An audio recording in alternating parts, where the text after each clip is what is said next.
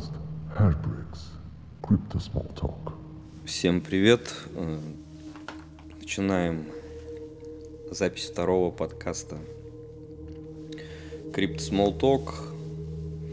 Сегодня у нас 13 октября 2021 года. 14.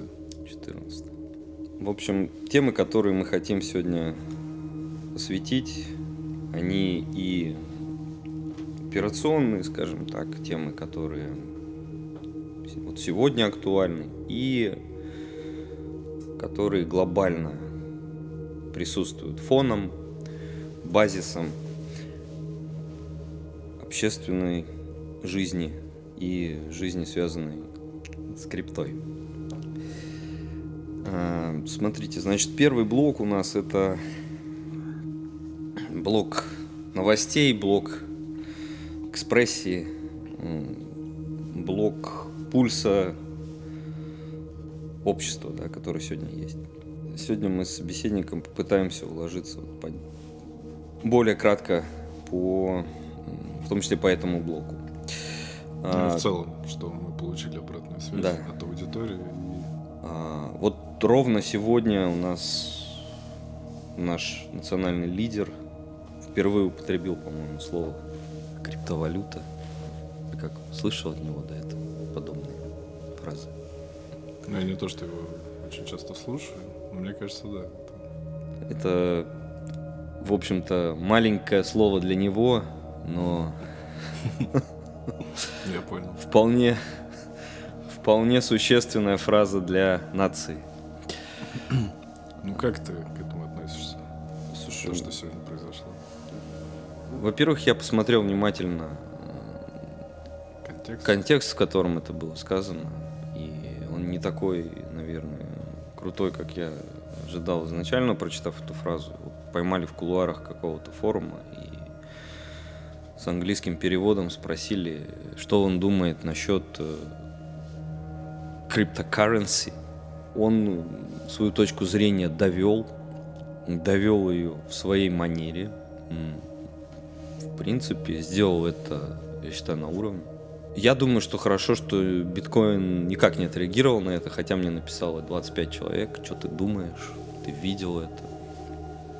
Ну, Ну, к бит- сожалению, наша страна не такое сильное влияние. имеет. Да, согласен. Это очень показательный фактор. Биткоин просто не знает, кто такой наш национальный лидер. Может быть, это хорошо или плохо, но вот это данность.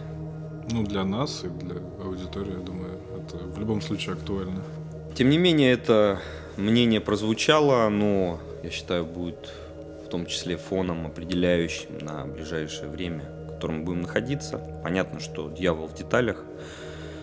Какие-то люди, которые будут руками имплементировать внедрение или не внедрение э, крипты у нас в государстве, они, соответственно, возможно, что-то будут делать, опираясь на вот этот вот спич.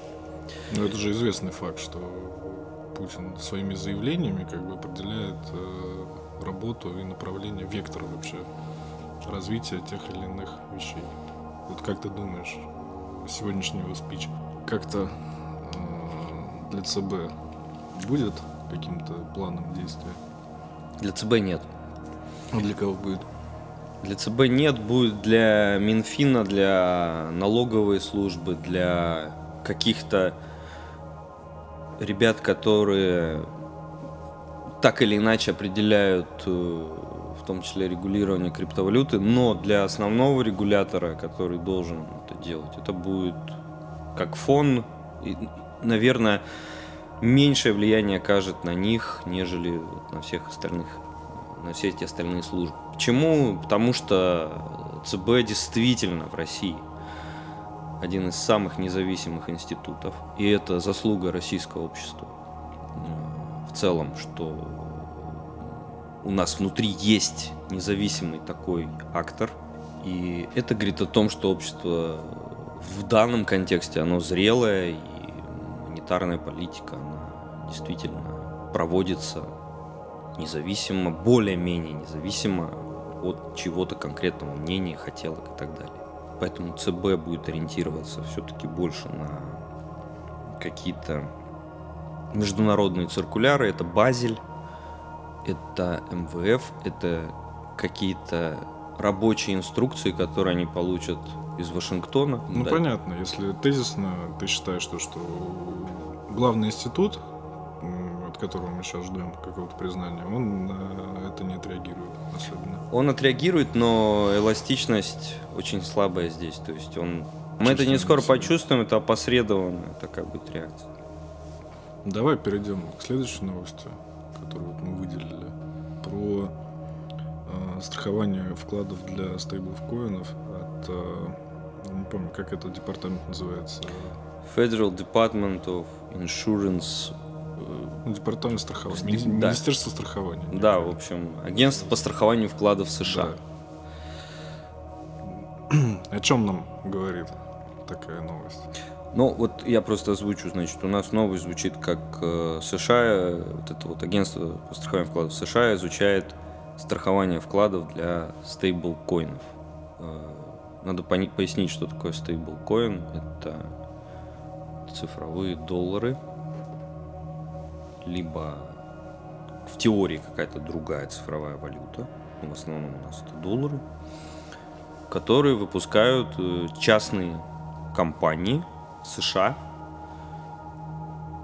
Собственно, эта цифровая валюта, она э, имеет номинал равный, как правило, доллару США одному.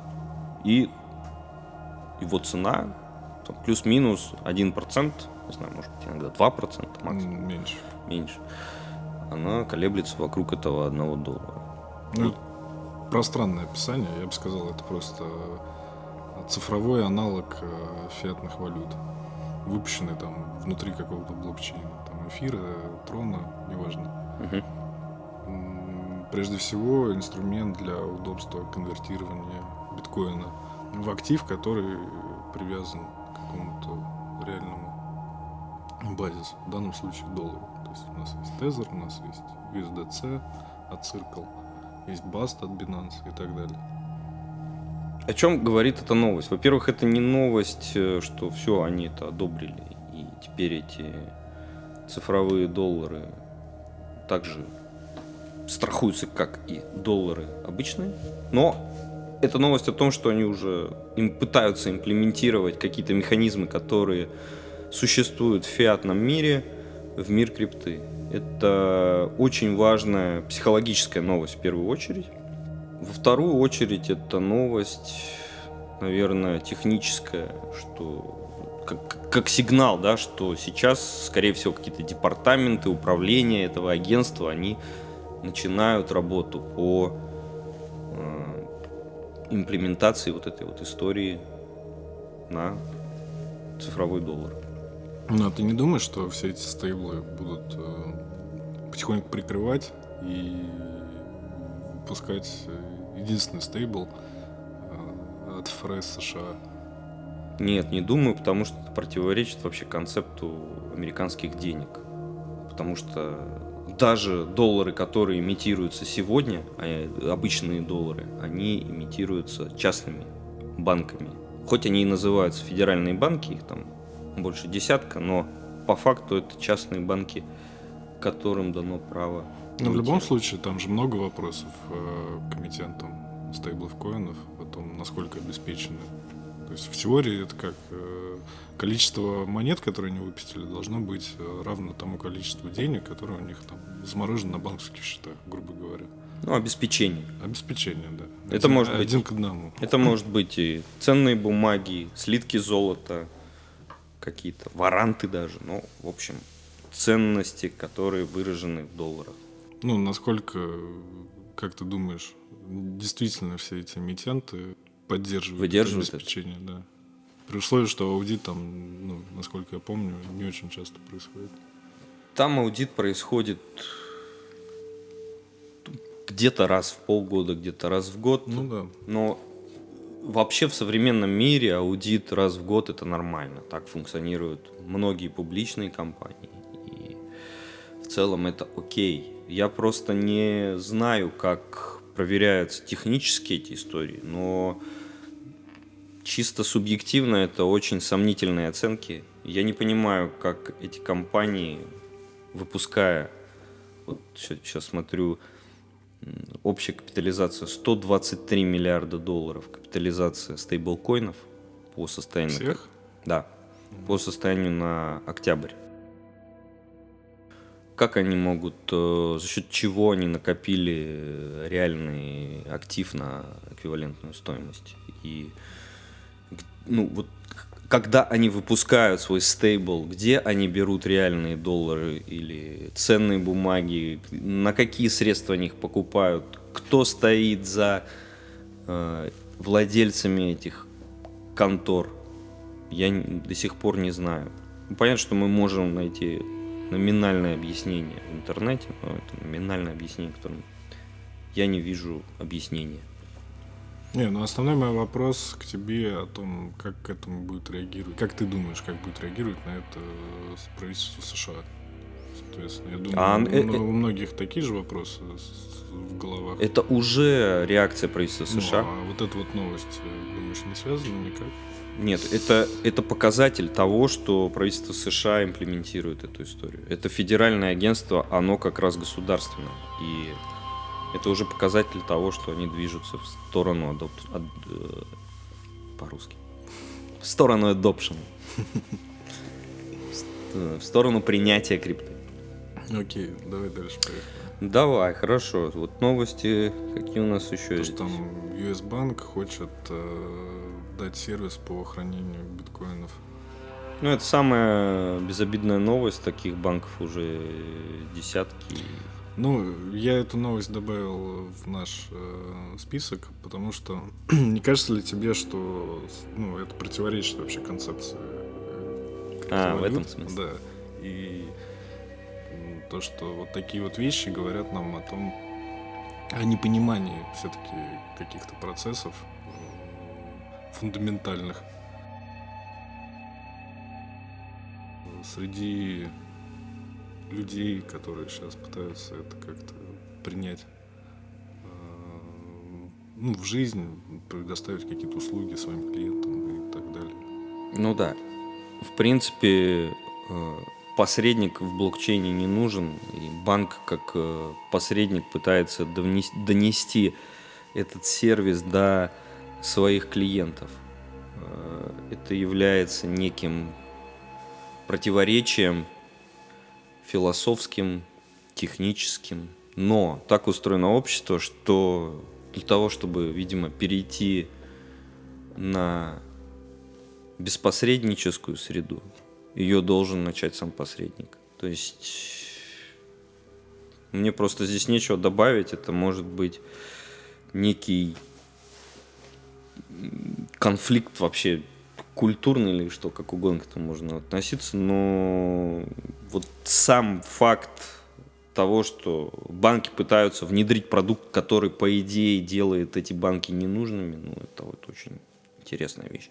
Скорее всего, банки пытаются, конечно, подстроиться, типа, мы занимаемся деньгами, мы дальше будем заниматься деньгами в системах, которые не предполагают наше наличие.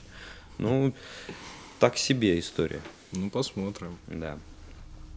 Так, давай к следующей. А, платформа Robinhood тестирует криптокошелек в своей э, апке, ну, в приложении. Да. Ну, новость довольно старая, ну, мне кажется, это серьезный шаг э, к простоте приобретения. К популяризации. Для широких масс. Да. Все равно сейчас, э, даже в Штатах, купить биткоин это ну, некий процесс, который недоступен там, для каждого человека. А такие вот популярные сервисы, они дают э, инструментарий для новых денег, для новых людей. Согласен. Я э, не думаю, что прямо этот процесс настолько сложен, как у нас в России, да? А, или во многих других частях планеты. Но, наверное, он достаточно сложен. Мы с тобой, как не резиденты США, не проходили его. Но мне говорят, что там есть простые кнопки в PayPal, что там есть достаточно несложные процедуры каких-то банковских уже приложений. Даже, даже новостей про это не было, а они есть. Робингуд э, это же супер популярная. да, Робин Гуд это больше история про такую соцсеть базу для того, чтобы еще дополнительно популяризовать. Потому что Робин Гуд это не просто сервис, это в том числе некий э, плацдарм, где тестятся какие-то social media истории, да.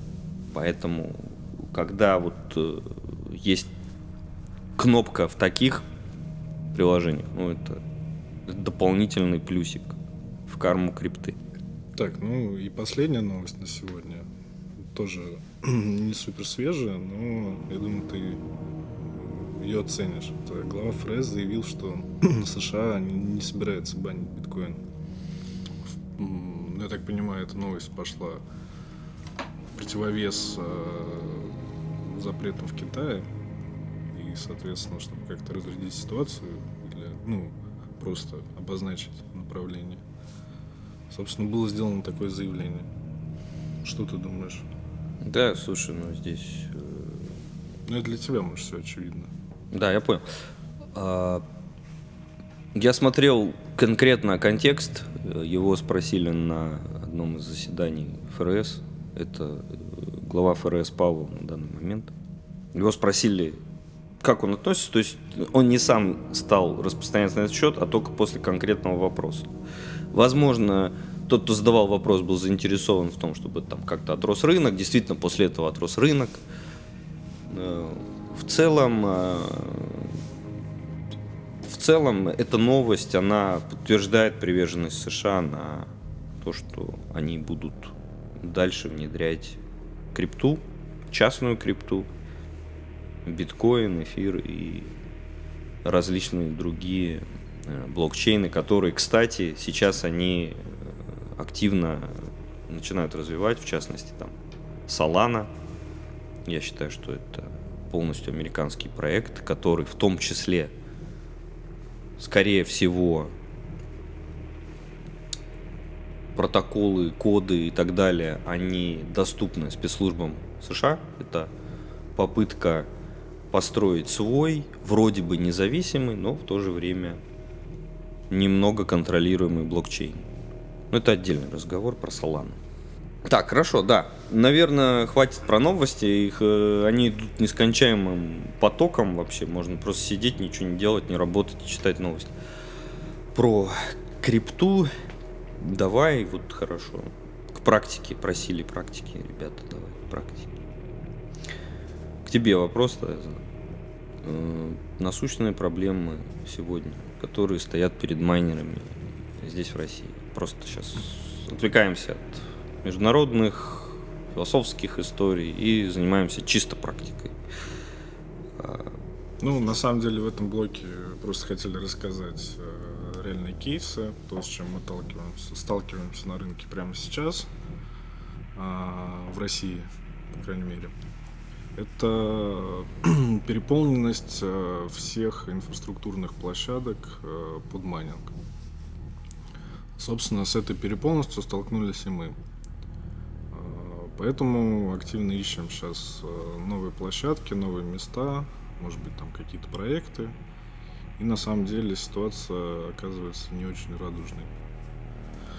Хотя заявляется, что у нас недостаток потребления электричества, да? вроде? Не, ну у нас действительно недостаток потребления электричества. Просто проблема в том, что ну, не просто электричество, нужна какая-то инфраструктура. Инфраструктура, люди, какое-то люди, которые могут с этим работать. Ну, достаточно много. И интернет. Как во многих местах есть а, много электричества, но нет интернета. Такое тоже бывает. В 21 веке, да? Да, в России. Но это все лирика. А, Хотел просто немножко каких-то фактов показать. Даже не фактов, а цен. С чем сейчас мы сталкиваемся, с какой ценой. То есть мы ищем площадки ну, на довольно оптовом уровне, скажем так. То есть мы заходим на какой-то проект, там минимум от мегаватта, а в целом рассмотрим, наверное, даже больше объема. И на текущий момент мы получаем розетку в районе 5 рублей за киловатт. 5 рублей за киловатт – это то, что получает оптовый игрок на рынке. Соответственно, всем розничным э, нужно понимать, что ну, то есть между поставщиком электроэнергии и их оборудованием будет стоять еще целая сеть посредников. И, соответственно, цена на выходе вполне возможно после Нового года для розничного клиента будет составлять 6 плюс, а то и 7, кто знает. Мгм. Может быть, это пальцем в небо, конечно, но все же. И в целом ощущается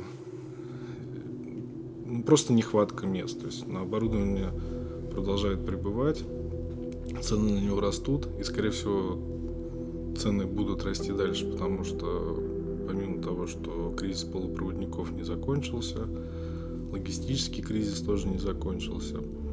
Так, э, насколько я знаю, сейчас производители айсиков, они все в основном расположены в Китае, начинают э, выселять выселять производство, и они быстро переносят это в другие страны азиатские, то есть там на Филиппины, Малайзию и прочее. В любом случае этот процесс означает просадку по э, объемам производства, что в свою очередь будет э, повышать цену на оборудование. И мало того, что эта цена на оборудование будет расти, еще сложность будет медленно расти. Электричество, скорее всего, будет продаваться там еще, еще дороже.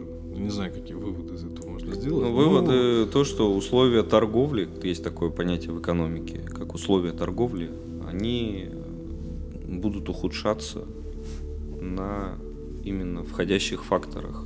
Сырье, рабочая сила, они будут ухудшаться. И единственный способ их э, улучшать или оставлять неиз- неизменными, это рост курса, который, собственно говоря, пока что мы наблюдаем. Не ожидаем. Да, я ожидаю.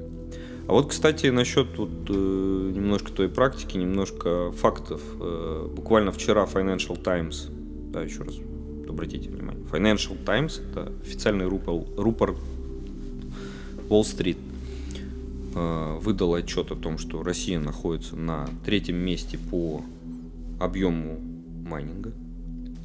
У нас 11% мирового производства биткоина. Кстати, на втором месте Казахстан 18, на первом месте США 35%.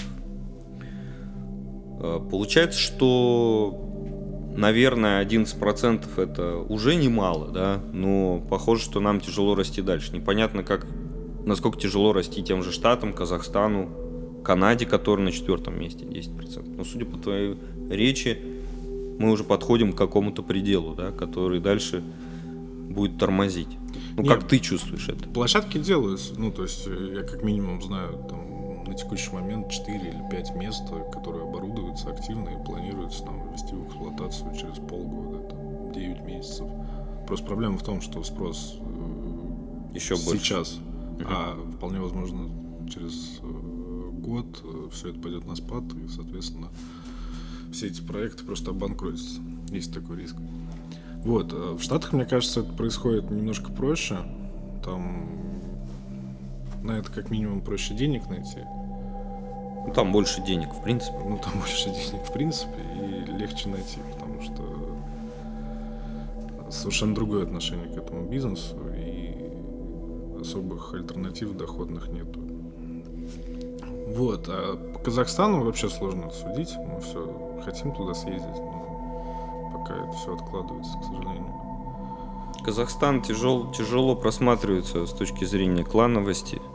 Вот это вот истории для чужаков тяжелой. Да? Наверное, Ну, так. не, не знаю, туда же Китай переехал, я так понимаю, э, большую часть площадок э, загрузили именно.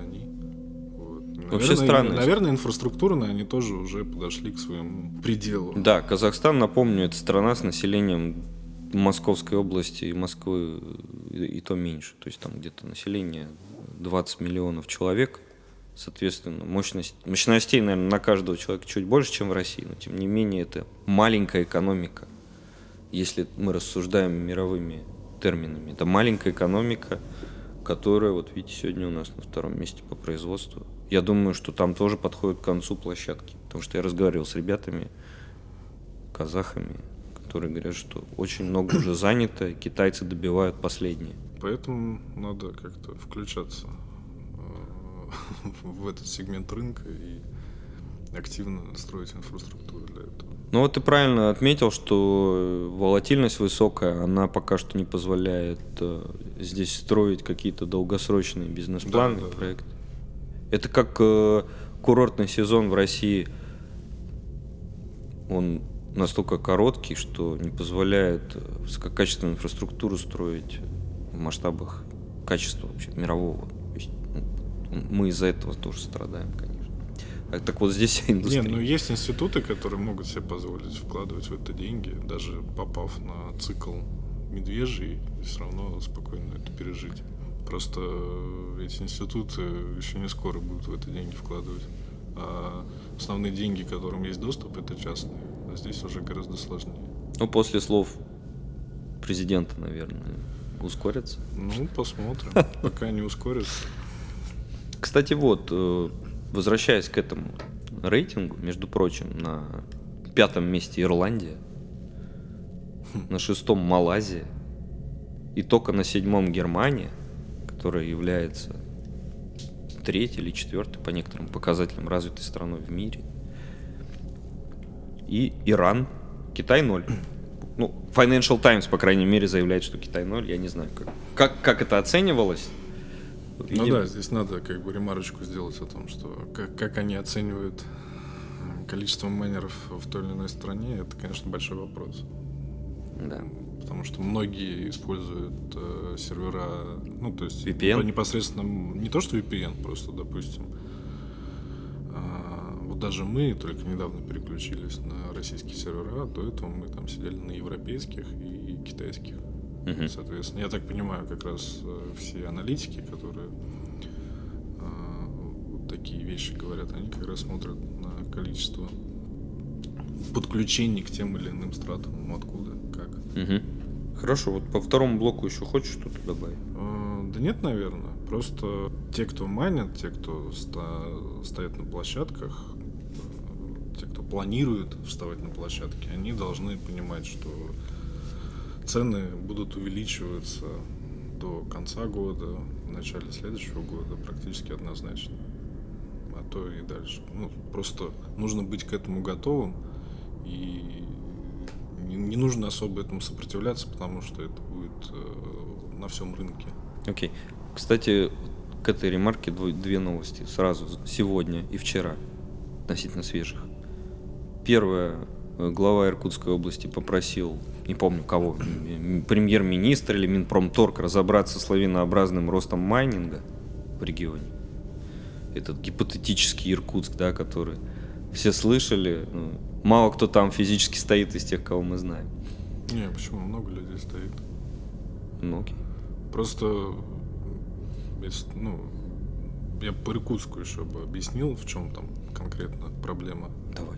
А, В Иркутске есть программа ль- льготных тарифов для населения.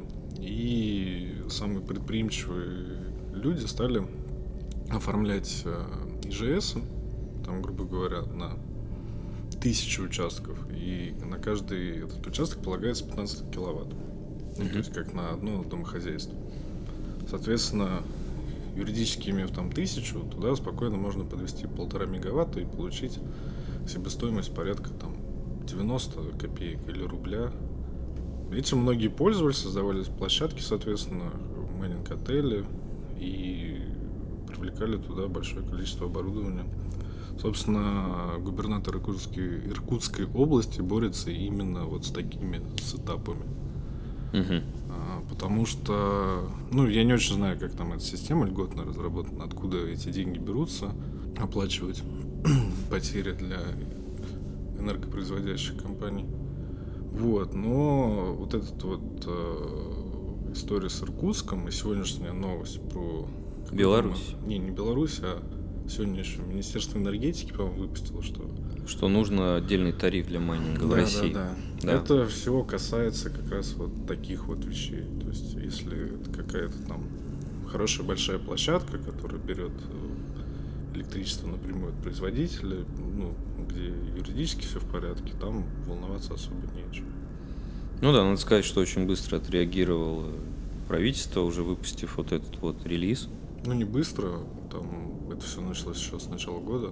И нет, я имею в виду, вот получается, что он заявил, и буквально через два дня правительство начало выпускать вот эти вот молнии. Не, что- он по этому поводу еще с начала года начал. Ну, окей, хорошо. Еще одна новость из этой истории, то, что Лукашенко заявил, что в Беларуси вводится новая тарифная сетка для майнинга, прям конкретно под майнинг. По объему потребляемого электричества там будут градации.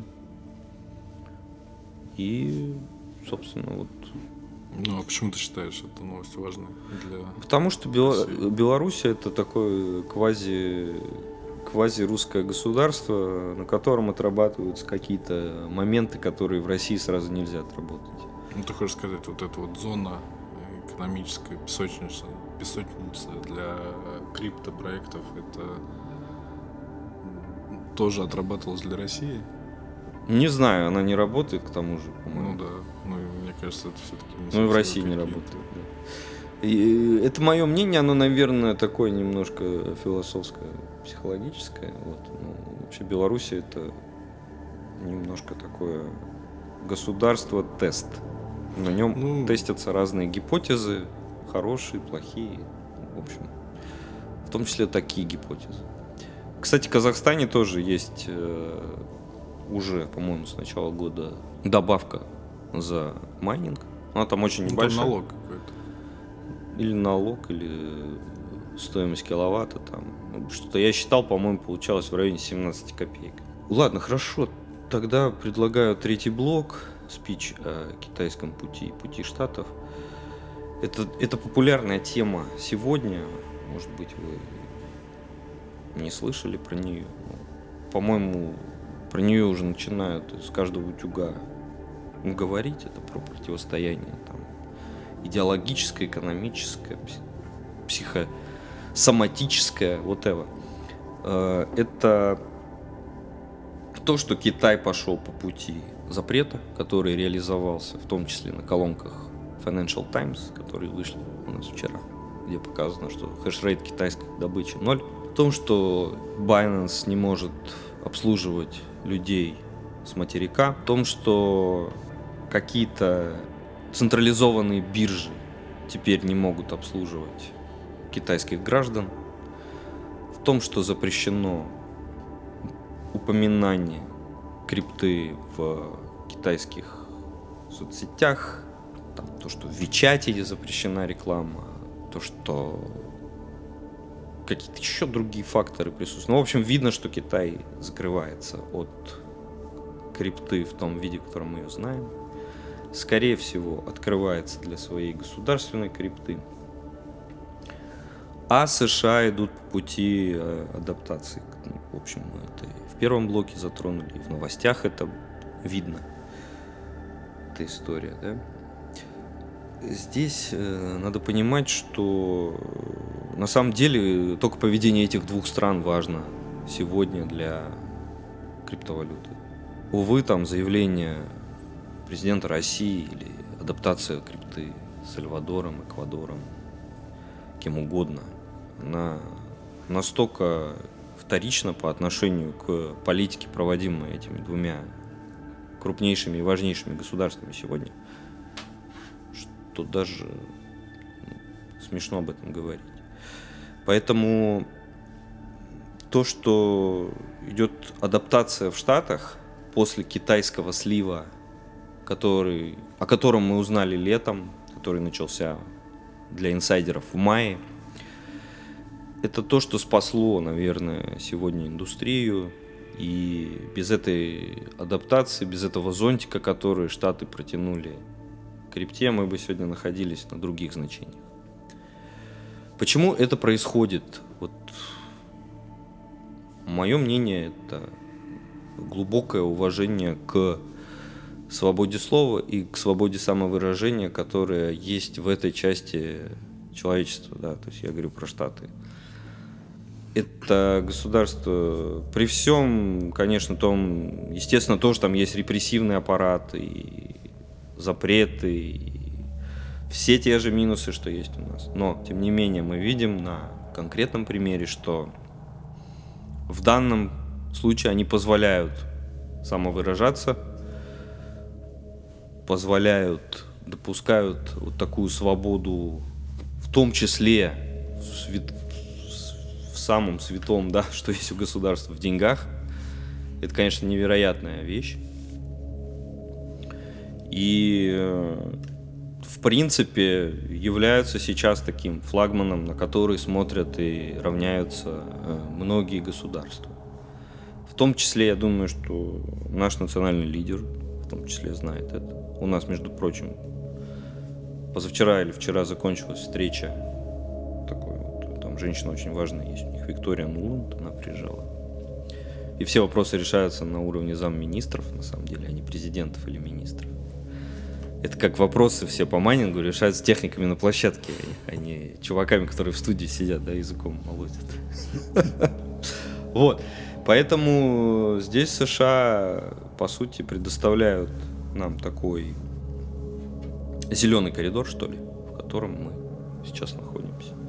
Они могут поменять свою политику, могут оставить ее, могут дальше улучшать условия торговли. Мы не знаем, что будет, но вот сегодня это так. Но в целом это, конечно, позитивно отразилось на всей криптоиндустрии, позитивно дальше будет отражаться на, я считаю, ну, я думаю, ты тоже, да, на э, курсе биткоина, хотя курс это вообще не важно. И вот, кстати, э, так, может быть, в качестве завершения или просто предзавершения, я вот сейчас посмотрел, но свежую статистику от CoinGecko. Такая очень интересная вещь. Публичные компании США контролируют 1% всего предложения биткоина. Всего 1%. Это публичные компании. Мы не знаем, сколько в частных фондах. Кстати, сегодня Сорос объявил, что у него в фонде есть крипта. Ну, скорее всего, это биткоин. А, очень это интересный факт. И, кстати... А предложение от какого, от какой цифры считают? Числа? Э, я так понимаю, что от, от всей циркулирующей, от всего циркулирующего supply, да. То есть вот свежие данные микростратегии контролируют 114 тысяч биткоинов, это самый крупный держатель. Tesla 48 тысяч единиц. Galaxy Digital 16 тысяч. Square — это платежная система современная. 8 тысяч. Марафон майнер крупный. 4 800. Coinbase биржа, кстати, свежие данные. Они не раскрывали раньше. 4,5 тысячи биткоинов. Ну и дальше компании майнеры. А... Ну, скорее всего, это больше 1%. Ну, если нет, нет, это вот именно ре- реального предложения. CoinGecko посчитал, что это 1.11% всего биткоина supply. Капитализация биткоина составляет 1 триллион долларов. Капитализация золота составляет 11,8. Это то, что мы говорили в тот раз, я просто вернулся с конкретными цифрами. То есть биткоину нужно примерно 13 раз вырасти, чтобы достичь золота. Капитализация биткоина составляет половину стоимости Apple, Microsoft, Google. Вот где мы находимся сегодня.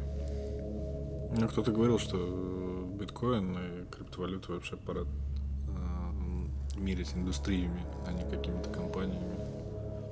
Ну вот если мерить индустрией золотодобытчиков, то еще X13 к текущим значениям. Вот этот спич про Китай США, это ну, два разных пути, которые как бы, хотелось бы подробнее рассмотреть. Как и тот, так и другой. Собственно, сегодня это некое вводное вводный месседж. А, и в дальнейших подкастах, как планируется раскрыть подробнее путь США и путь Китая. Потому что пути совершенно разные. Непонятно, кто насколько далеко смотрит. Но вообще ситуация очень интересная, потому что, ну, еще несколько лет назад, а, обсуждая, кто какую сторону примет, все ставили, ну, большинство, не все, конечно, большинство ставили на принятие от Китая и запрет от США. Да. А в реальности получилось все наоборот. И это, конечно, прям очень интересно. Да, это еще интересно применительно к России, потому что мы все равно пойдем за кем-то. Мы сегодня не являемся здесь трендсеттерами, скорее последователями. Ну, а как ты думаешь, чей путь? Ты знаешь, э, культурно и философски, естественно, нам ближе путь США. Потому что мы все равно больше Европа, чем Азия. Культурно, лингвистически, исторически. И если мы будем в нормальных отношениях, если они протянут руку, то мы будем с ними. Просто сегодняшняя дружба с Китаем, она не от хорошей жизни. Мы это все прекрасно понимаем, что это началось, когда это началось. И, наверное, та административная модель, которую мы внедряем, она в том числе китайская во многом. И она в том числе является реакцией на то, что происходило в 2014 году. И так далее. Вот. Но если все-таки Штаты пустят нас в клуб государств, в которых мы находились до 2014 года, мы пойдем по их пути с гораздо большим желанием, скажем так. Ну, посмотрим, что будет Да. у нас. А в следующем подкасте тогда кого будем рассматривать? Штаты или Китай? Можем Иран. Надо подумать. Кстати, вот интересная история адаптация биткоина на Ближнем Востоке и вообще вот в этих вот мусульманских странах. Это такая вообще неизведанная вещь. А ведь там как Ну, раз самое там- бумирующее население. Там, насколько я с этим сталкивался, это довольно серьезно криптовалюты взяли на себя функцию денег с точки зрения трансферов между странами, соответственно. Иран в какой-то момент, я так понимаю, там, ну, я просто не хочу называть цифры, потому что я не знаю, но в моих ощущениях, не знаю, до 30% могло что-то доходить вот как раз на операции с криптовалютой. То есть это прям действительно для них было решение после всех санкций от США, что тоже интересный кейс. Да. Кстати, да, тоже смотри, это И- тоже и странно. для нас путь Да. таким может быть тоже.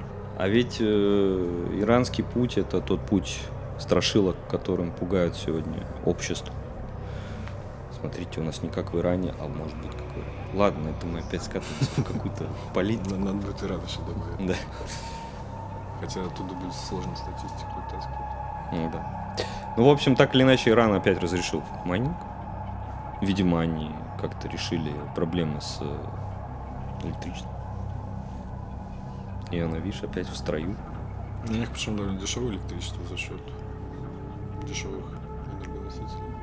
Ну, я так понимаю, там какие-то ГЭС есть, которые это делают. Ну, в общем, можно Я- поизучать я, отдельно. думаю, там в основном ТЭС. ТЭС? Окей. Давай М- посмотрим. Мазутный. Вернемся с этим вопросом. Ну, если мазутный, как они дешевые могут быть? Ладно, спасибо. Я Думаю, Сегодня вот так. да, сегодня хватит. В общем, всем хорошего вечера.